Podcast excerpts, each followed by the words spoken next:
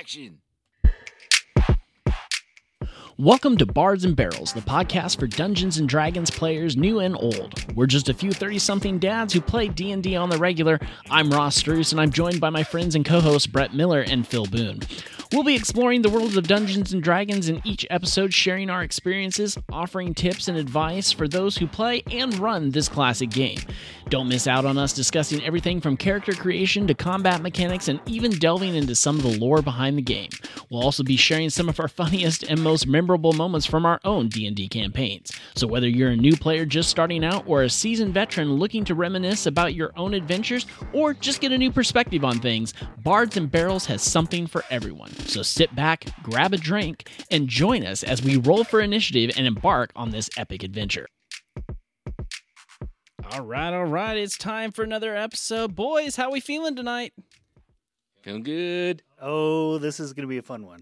I'm, I'm very excited for this. So it- it's actually interesting. Tonight we're we're gonna do another uh, uh, breakdown of uh, a class from the core rule book, and the warlock is what we're jumping into. And it's kind of interesting. Phil and I were talking a little bit before we got started tonight about how in the the cleric episode, if you listen to that one, how Brett had mentioned like. Um, you could play a cleric that was claimed by a deity. And then Phil and I were talking about like as we read through all the warlock stuff and like freshened up like that's exactly what a warlock is. Oh yeah, if you're trying trying to go hand, oh yeah, if you're trying to go hand in hand with uh, we were what we were talking about in the cleric episode, this is your alternative. If you were trying to get into more of a spellcaster that is uh, claimed by a deity, or you're made a pact even though you didn't really want to, this is where you want to go. Yeah, I definitely learned a lot like prepping for this episode. I'm not sure what you guys thought. Like I kind of I've played a I've played a warlock before and now I'm pretty sure I played it wrong. I don't know what you guys thought, but Oh yeah, I've been playing a warlock for like a year and a half in our main campaign, and my way is one very small version of a warlock. There's so many other things you can do. Well, let's talk about your character for a second because I think that'd be a good way because you've both played warlocks. I have not, but your Ari, you're talking about Ari. Yes. Ari, what? Who was his deity again? Uh, we don't know. Oh, So I am a, a genie warlock, which is an expansion out of Tasha's Cauldron of Everything. That book adds um, a genie as one of the um, otherworldly patrons that you can pick. Um, and I don't necessarily know who my patron is. I do as the dungeon master at the table, and Okay. it it has been given a name. You may not have written it down, but it has a name. Oh, yeah, I don't remember that. It's fine. uh, but Ari is a he is an Efreeti genie, so it's like a fire genie, um, and that's very different than any other type of otherworldly patron you can pick. Uh, it's an expansion um, outside of the core rulebook uh, because a lot of the core rulebook ones are very dark. I would say. I think you bring up an interesting point there, Brett. As I was kind of reading through it, if you if you're you know if you're looking at the free version, right, you just got the basic rules. Your only choice in a patron is a fiend. Truly an evil aligned character that you have made this pact with. So maybe not willingly initially or something like that, but even when you branch into the player's handbook, you're still primarily on things that border on the edge of you know chaotic neutral to evil. You're looking at like an archfey, um, or uh, like the Great Old One, almost a Cthulhu-like character, and those are still leaning not towards good. I think I think it it lends itself to to coming up with a really cool backstory to how you became a warlock, or if you were even like another class. Okay, so so I, I think one thing we need to chat about fairly quickly here is is within D and D your spell casting classes, some that we haven't talked about, but but let's let's group these really quick. So like wizards, for instance, wizards are are like your your bookworm type spellcasters. Like they have to learn their magic. And then you have warlocks, you have monks, um who who else am I forgetting that's in there? Sorcerer. Sorcerers. Sorcerer, And druids. and theirs is going to be more like an innate magic, not necessarily a learned magic. And then you have clerics and paladins who get divine magic. Yep. And so, so it's, you have these basically these three structures, if you will, of of how these spellcasting classes are able to to get their magic and use their magic. Uh, and then warlocks are one that they made a deal to get this. So whether that was like Phil was saying by a, you know a fiend or or an alien, which is actually interesting. How I think that was how the core rulebook described it, or however like that. It, it's just it's a really cool way to build characters. Um, but like you were talking, like out of the core rulebook, your one option being like making a deal with a fiend, coming off of the Descent into Avernus campaign. It's like that was like the one thing you didn't do in that campaign was don't make a deal with anybody. Yeah, I think you guys know from being in that campaign, right? A fiend's ultimate goal is to corrupt your soul. So if you made a pact with them, it's interesting to see how that would potentially play out. I feel like one of the things that I that I didn't do well as a DM in our Descent into Avernus campaign was probably talked to Brett early on in the campaign to figure out what that connection was or like what what truly drove the pact. And if you gave those details, I just don't happen to remember them. But I feel like we should have, I should have met with you to kind of iron that out a little more. Yeah, that's a, a pretty strong part of the character that I didn't realize at the time. Yeah. Um, and yeah, we probably should have gone through that a little bit more at the time. So, so let's talk a little bit about pros and cons of a warlock then, because to, to, me, one of the cons right off the bat, if we're if we're not going to be super structured in how we talk about this, or I'm going to break how we're doing this, one of the two. uh, to me, the con is you may get yourself in a situation that you don't want to be in. Even if you fully intended to building this character, the DM could put you in a position where it's like, I, I may have to fight against this. Now, that's like the complete opposite of how we were talking about a cleric, where a paladin and a cleric look to their deity for guidance. You may not do that with a warlock. Matter of fact, more than likely, you probably don't unless you're trying to appease them to become more powerful, thing like that. So, I would say one of the big pros for me that uh, has been a lot of fun in our campaign is you are pretty easily going to be the face of your party. You're going to be the one speaking and talking and making deals and working deals, persuading, even intimidating people, um, just based on a lot of your ability scores. You're probably going to take a high charisma score and you're going to be using that heavily. That's one of the things I'd written down as one of my top pros too, Brett, is, you know, since charisma is your most important skill, it's what your spellcasting is based on. It opens you up for a lot of role playing opportunities. Yes if that's the kind of player you that you want to be, that's great. Um, True. It, looking at eh, another con, I hate to stay on that side right now. It is you're going to lead with charisma. You're probably going to follow up with constitution, so you're not you know just one hit and done. Which means now things like wisdom are taking a back seat. So it's like, yeah, you can be the face of the party, but you may not be doing the deep critical thinking, if you will, necessarily. Which again is great if that's the kind of character you want to role play. If you're a min max type player, you're hoping you get good rolls so that you're not one dimensional in a way almost. So uh, I have one pro con that's kind of a little bit of both. It's both pro and con. Is you have a lot of decisions to make all along the path. Um, I remember going through that, and it was like every level, it was like, oh man, I need to take a little bit of time outside of our session and dedicate to looking up what in the world I'm going to do next. Uh, it's not a one and done decision for your whole character. You're going to be making big decisions almost every level. I'm with Brett on that one. I've got it in both columns. So on the pro side, I call it like versatility, right? You can build the character that you want, honestly. A warlock is a lot more complex and um, multi channel than I realized. But at the same time, it is a lot to keep track of. And some of those decisions, like your spells, um, your invocation, some of those things can be switched out throughout your path as a warlock as well. So if you're changing things out, it's just a lot to kind of stay on top of. Uh, one of the pros that I that I notice, which which for a spellcaster is quite interesting, is you do have some proficiency in both armor and some weapons. Wizards other spellcasters do not have that proficiency. So that, that is kind of nice that you're able to do some free casting, if you will, uh, with a wide range of spells, but still able to use and get in there and do some fighting, maybe not with your spell list. And outside of spells, you can pick and adapt your warlock to be your style of play. If you want to be a major spellcaster, you can do that. But if you want to go more melee combat, you can have a warlock that does that type of that type of damage, just depending on some of the choices you make even early on. True, and I and I think that's a, a, a route that most people don't take is, is like a melee based player that supports themselves with spells. That would be a very interesting character build to not be fire off Eldritch Blast first thing, but rather you know throw a punch, hit with a crossbow, and then Eldritch Blast to finish something off. So I think it would be more of a shock trooper, if you will. I think that some of these options that we're going to talk about here in a little bit will really open that up because I didn't realize that either that you could really build a warlock as a melee fighter.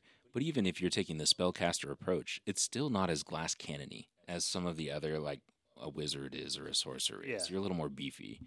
Um, oh, I, we've touched on this kind of already, but quick build wise, we've hit it right. Charisma number one, spellcasting number two, constitution. You got to be a little bit beefy. Do you guys see anything else in the quick build that kind of caught your attention? Not particularly. I, I, I mean, so it- it's interesting in the quick build that you know they they do tell you take this first, take this second, which which is the whole point of the quick build, of course.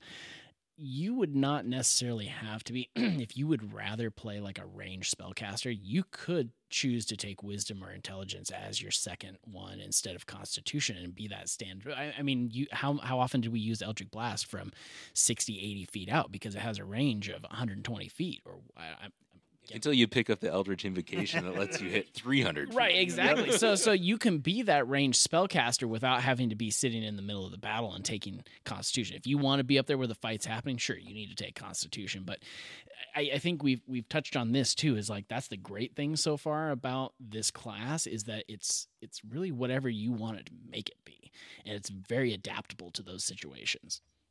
I would I would push back on that a little bit though. I would say Constitution needs to be your number two, uh, because a lot of your spells, especially the ones that have um, a concentration associated with it, you have to concentrate on it, and those a lot of times will require a Constitution saving throw um, as associated with that spell. And so you need to have a beefy Constitution in order to keep those concentration spells rolling. I also think that it's good to have a high concentration, even if you are going to be a spellcaster. Maybe you're not going to take the role of a ranged spellcaster. A lot of spells have touch requirements, and you have Oh, to yeah. be in the fray.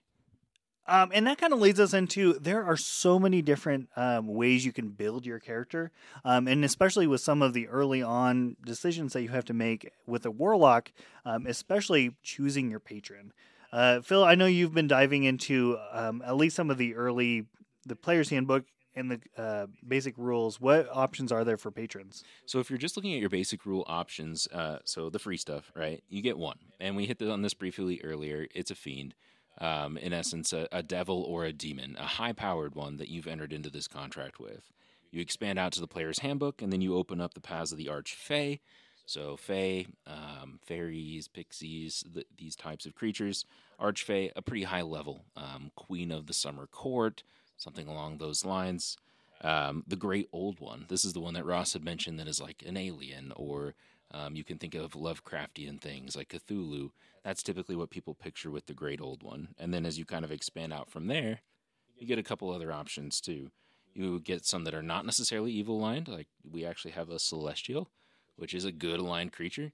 Um, the one warlock that I have played was bound to a Celestial. It was Sleipnir, which is Odin's horse. Yeah. Did I get that right? Nine-legged horse. Yeah. Yes. Yeah. that was what the pact was with. Um, then we've got a couple other options uh, in Xanathar's as well. So the Hexblade. Um, if you go into Tasha's Cauldron of Everything, we've got the Fathomless and the Genie, which is what Ari was that Brett's been playing. Um, Van Richten's Guide to Ravenloft has one that is the Undead.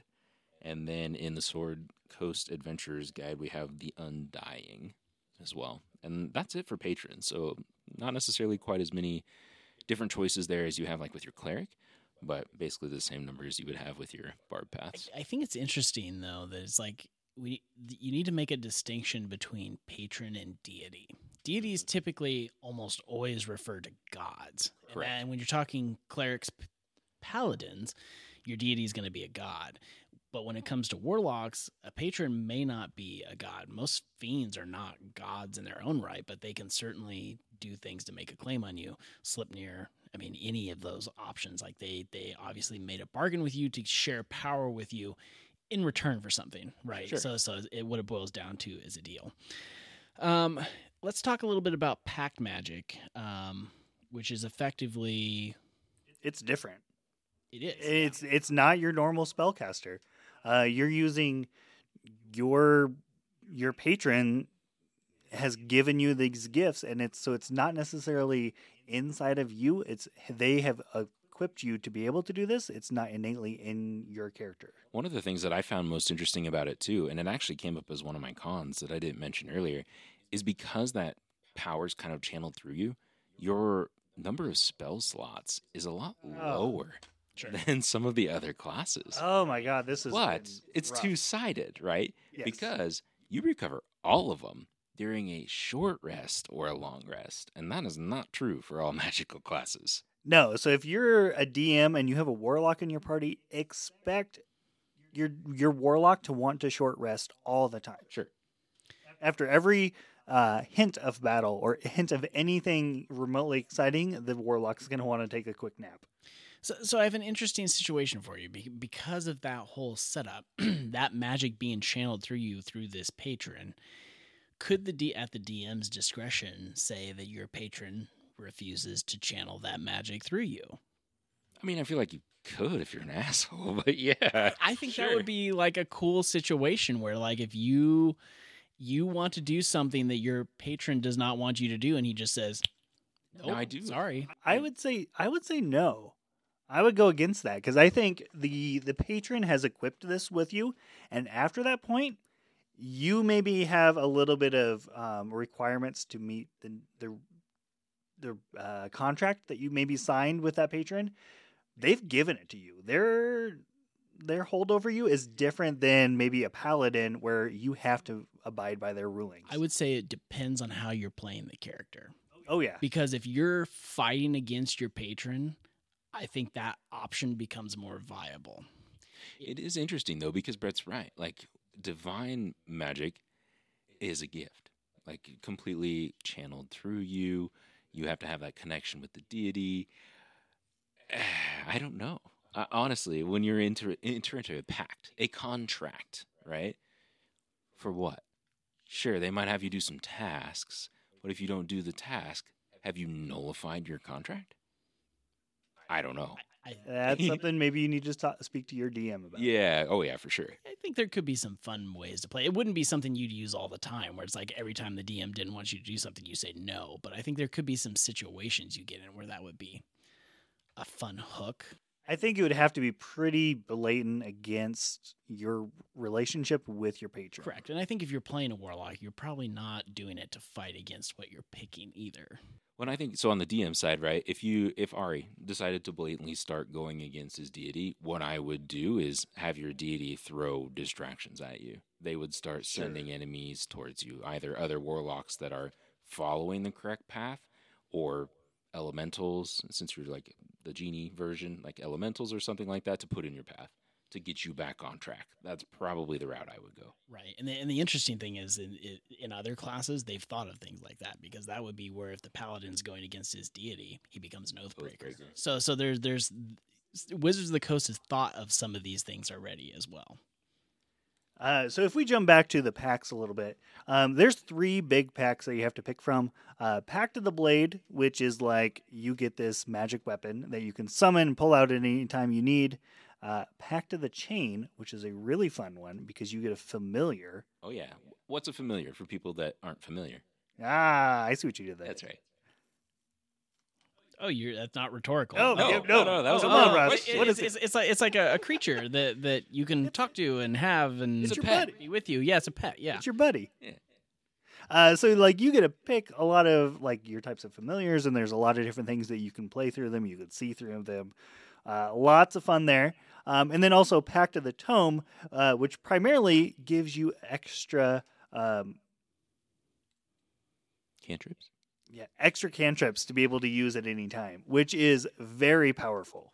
Yeah, agreed. And they don't count against what your original spell, like your cantrip total is as well. So I think that's a huge boon as well. There is one, a fourth one that's not in the player's handbook. So if you're looking at supplemental material, um, Tasha's Cauldron of Everything has one more. It's a Pact of the Talisman. It's more about adding um, like a bonus. You get like to add a D4 to a roll potentially. Oh yeah, and that one is also very powerful. Based on, especially later on, you get to upgrade that pact and add features to it, and then it gets really strong.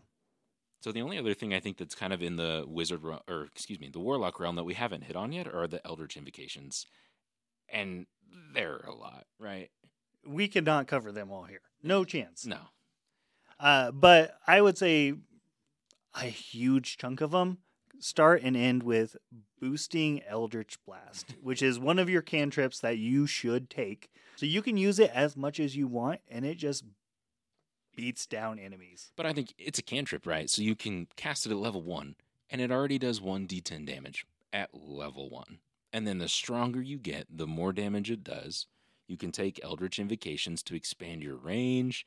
Um, what else is even in there? Brad? You can push people, pull people, right. ex- uh, hit them from further range. Um, you can um, boost boost it straight up, so you get extra damage to every blast of it. Further on into higher levels, you get additional rays that you blast out, or additional blasts from the Eldritch Blast. It does a lot. And as a cantrip, doesn't use a spell slot. Exactly. Even though you get him back on a short rest, doesn't use a spell slot. correct. So So why use a weapon when you can Eldritch Blast?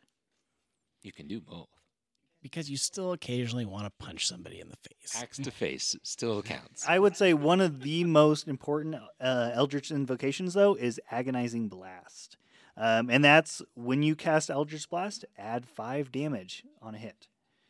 Over a campaign, that is going to add up to a lot of damage. It adds your charisma modifier according to the player's handbook. Oh, okay. But you were that high enough level that yours was plus five. Oh, yeah. Yeah. I boosted up. But also, charisma's going to be your highest score anyway. So it's going to do a heavy additional damage correct. over the entire campaign. Yep. All right, boys. Final thoughts on the warlock. Honestly, looking into it, I still think it's a good option for a new player. And that's kind of what I go back to, right? Like, could you get into this character as a new player? And my answer is yes. It comes with the caveat of, you know, there's a lot to keep track of here. But what I like about this class for a new player is that they can make a warlock the way they want them to be. even if you have two warlocks at the table that are following the same patron, they can be completely different from each other. There's so many decisions all throughout the the levels that you your paths can diverge greatly. Uh, I would say it's good for an entry level player, but I think you need to um, know that when you're picking this, you're going to have to make some decisions. Uh, one tip I would also give try I would not suggest filling one of these building a character on paper for a warlock. There's just too many choices. Go to D&D and dndbeyond.com.